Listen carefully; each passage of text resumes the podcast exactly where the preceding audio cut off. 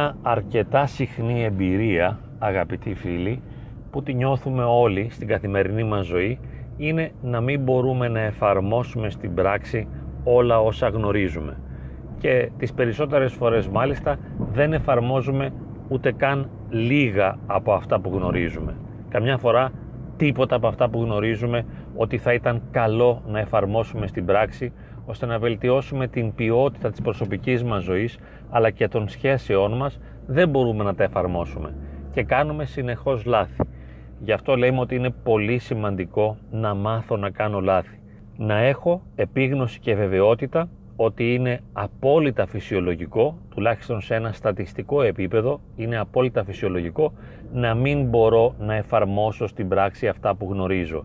Γι' αυτό και κάποιες φορές, ενώ διαβάζουμε ένα βιβλίο ή ακούμε μια ομιλία με ψυχολογικό ή πνευματικό περιεχόμενο, εκείνη τη στιγμή, την ίδια ακριβώς στιγμή, κάνουμε ακριβώς τα αντίθετα. Για παράδειγμα, διαβάζουμε για την ειρήνη, για τη γαλήνη της ψυχής, για το πόσο σημαντικό είναι να έχουμε αυτοέλεγχο, να έχουμε ψυχραιμία, να εκπέμπουμε θετικά συναισθήματα στους άλλους κλπ.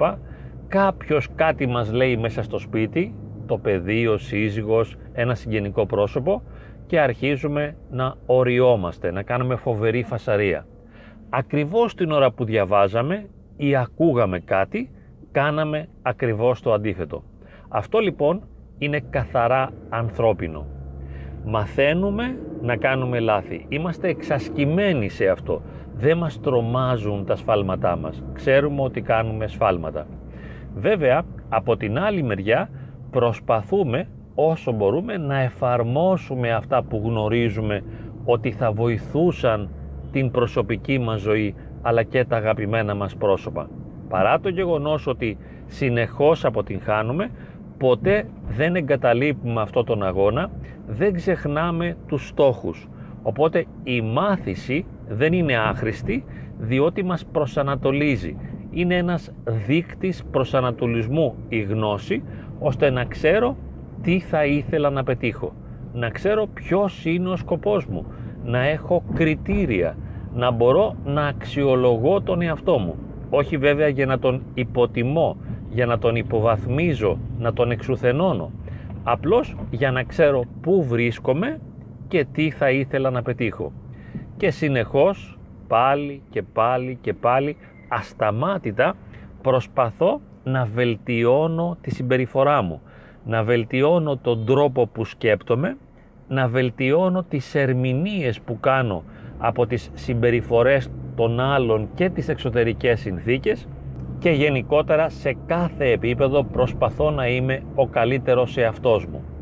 Τι είναι αυτό που θα ήθελα να υπογραμμίσω στη σημερινή βιντεοσκόπηση; Ότι επειδή ακριβώς τα σφάλματα είναι ατέλειωτα και ποτέ δεν τελειώνει ο αγώνας αυτός που κάνουμε για να βελτιώσουμε τον εαυτό μας, θα πρέπει να έχουμε απέραντη υπομονή. Να είμαστε πολύ υπομονετικοί. Υπομονετικοί στο να ανεχόμαστε τα σφάλματά μας, να συμφιλιωνόμαστε με τις αδυναμίες μας, όσες δεν μπορούμε να αλλάξουμε και βέβαια να υπομένουμε και τις αρνητικές συμπεριφορές των άλλων. Θυμάμαι στο Καθαμαθέον, στο 24ο κεφάλαιο, την υπέροχη φράση του Ιησού που λέει «Ο υπομείνας εις τέλος σωθήσετε». Και βέβαια αυτός που θα υπομείνει μέχρι τέλους θα σωθεί. Μπορούμε να το θυμόμαστε αυτό διότι θα χρειαστεί να κάνουμε απέραντη ανεφόρον ατέρμονη υπομονή. Δεν αρκεί να παλεύουμε, δεν αρκεί να αγωνιζόμαστε και δεν αρκεί να τα καταφέρνουμε και να έχουμε επιτυχίες. Οι επιτυχίες αυτές δεν είναι ιδιαίτερα σημαντικές. Ας πούμε ότι κατορθώνω για ένα μικρό διάστημα, ας πούμε για μια ολόκληρη ώρα ή για μια ολόκληρη μέρα ή για μια ολόκληρη εβδομάδα να παραμένω ήρεμος, ψύχρεμος και γαλήνιος. Καμιά φορά μπορεί να το καταφέρω για ένα, δύο ή τρία χρόνια.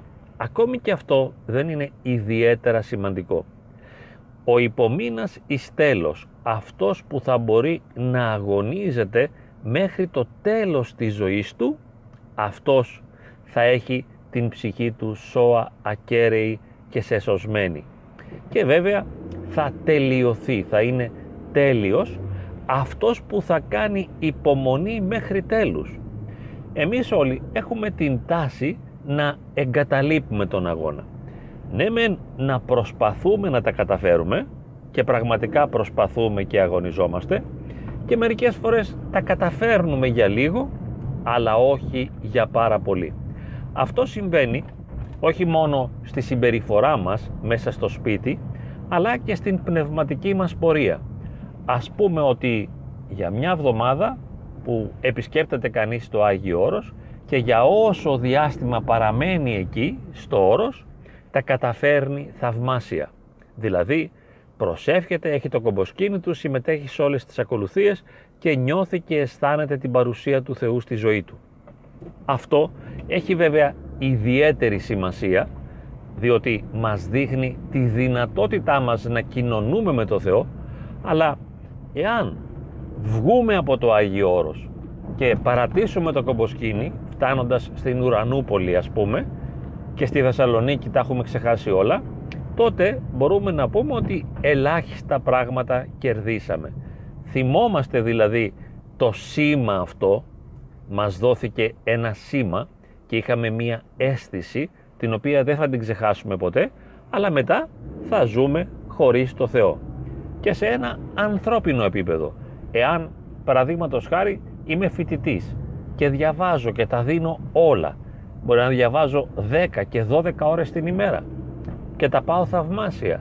Ναι, αλλά εδώ δεν τρέχουμε 100 μέτρα, είναι μαραθώνιος. Αυτό που έχει σημασία είναι να αντέξεις στο χρόνο, να συνεχίζεις να τρέχεις. Όχι να τρέχεις ένα-δυο χιλιόμετρα και μετά να εγκαταλείψεις. Έχει μεγάλη σημασία λοιπόν να σταθμίσουμε τις δυνατότητές μας, να ξέρουμε τι και πόσο μπορούμε να αγωνιζόμαστε, τι μπορούμε να καταφέρνουμε και να βρούμε μια ισορροπία ώστε να μην εξαντληθούμε, να μην συντριβούμε, να μην διαλυθούμε, να μπορούμε να αγωνιζόμαστε συνεχώς και αυτό έχει ιδιαίτερη σημασία.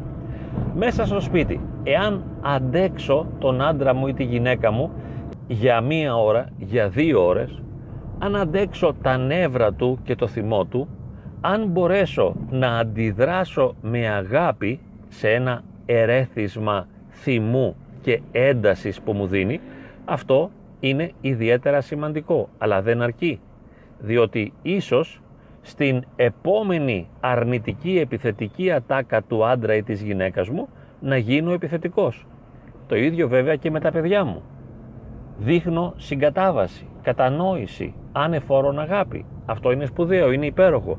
Αλλά θα μπορέσω να κρατηθώ σε αυτό το επίπεδο; Ή για παράδειγμα, όταν το παιδί θα κάνει μία ζημιά, θα την υπομείνω, θα υπομείνω και τη δεύτερη, ενώ στην τρίτη θα πανικοβληθώ, θα χάσω τον έλεγχο και θα αρχίσω να ουρλιάζω, να φωνάζω και να διαμαρτύρομαι; Γι' αυτό λέμε ότι είναι σημαντικό όχι να καταφέρω κάτι, αλλά να τα καταφέρνω συνεχώς. Ο στόχος είναι να υπομείνω μέχρι τέλους. Δηλαδή να μπορώ να έχω θετικές συμπεριφορές να λειτουργώ με τον καλύτερο τρόπο στην καθημερινότητά μου, αλλά όχι για λίγο. Θα μπορούσαμε να πούμε για πάντα. Παίρνουμε ένα άλλο παράδειγμα. Πολλοί χριστιανοί που ενθουσιάζονται καθώς νιώθουν την αίσθηση της παρουσίας του Θεού στη ζωή τους, εκτός από το κομποσκίνι που κάνουν, κάνουν και απόδειπνο ή κάποιες μετάνοιες ή μια παράκληση στην Παναγία καθημερινά. Για πόσο καιρό όμως θα μπορέσουν να το συνεχίσουν αυτό; Όταν στεγνώσει η χάρη από μέσα τους και δεν νιώθουν τίποτα και δεν αισθάνονται τίποτα θα μπορούν να συνεχίζουν με έναν αγωνιστικό τρόπο δηλαδή να κάνουν τις μετάνοιες να τραβάνε το κομποσκίνι και να κάνουν τις παρακλήσεις θα είναι δυνατόν ή θα τα παρατήσουν; Και μετά από ένα μήνα δύο ή ένα χρόνο δύο και καμιά φορά 5, 10 ή 15 χρόνια θα εγκαταλείψω και θα παρετηθώ και θα τα αφήσω όλα. Ο υπομήνας εις τέλος οθήσεται και αυτό έχει ιδιαίτερη σημασία και χρειάζεται να το καταλάβουμε και να το συνειδητοποιήσουμε. θα χρειαστεί να αντέξουμε μέχρι το τέλος. Να είμαστε προετοιμασμένοι για έναν δύσκολο αγώνα. Να κρατηθούμε στο ύψος της αγάπης. Να κρατηθούμε στο ύψος της ταπείνωσης. Αλλά θα χρειαστεί να κρατηθούμε, όχι να φτάσουμε. Το να φτάσω σε ένα ύψος αγάπης, το να φτάσω σε ένα ύψος ταπείνωσης δεν έχει ιδιαίτερη σημασία αν δεν μπορέσω να κρατηθώ, να στερεωθώ σε αυτό το επίπεδο. Γι' αυτό λοιπόν θαυμάζουμε τους Αγίους. Θαυμάζουμε τους Αγίους επειδή υπέμειναν τον Κύριο και τον εαυτό τους και τους άλλους μέχρι τέλους. Όχι για λίγο. Βέβαια τυχεροί είναι οι μάρτυρες της Εκκλησίας οι οποίοι ομολόγησαν και μαρτύρησαν και αυτοί σώθηκαν μέσα σε λίγο χρόνο διότι ολοκλήρωσαν τη ζωή τους με το βίωμα αυτό του συγκλονισμού, της μετανοίας, της αίσθησης της παρουσίας του Θεού. Έδωσαν τη ζωή τους για το Θεό και έφτασαν σε ένα τέλος. Εάν εμείς δεν πεθάνουμε στην μετάνοια, δεν πεθάνουμε δηλαδή στη ζωντανή σχέση με την παρουσία του Θεού στη ζωή μας, τότε υπάρχει αυτός ο κίνδυνος της οπισθοχώρησης, να κατεβούμε και πάλι τα επίπεδα. Εάν κατεβούμε τα επίπεδα, τότε αυτό που προηγμένως βιώσαμε και ζήσαμε δεν έχει ιδιαίτερη σημασία. Διότι ο άνθρωπος ζει σε ένα διαρκές παρόν. Ζω πάντοτε στο εδώ και τώρα. Εάν εδώ και τώρα δεν αισθάνομαι την παρουσία του Θεού, αλλά την αισθανόμουν παλαιότερα, αυτό έχει πολύ λίγη σημασία για μένα.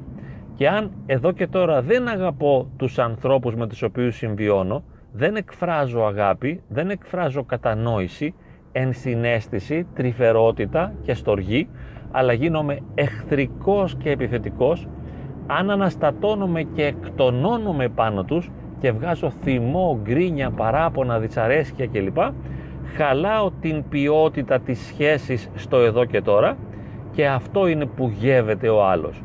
Θυμάται βέβαια και τις καλές αγάπες που έχεις κάνει, αλλά το τώρα είναι το πιο σημαντικό.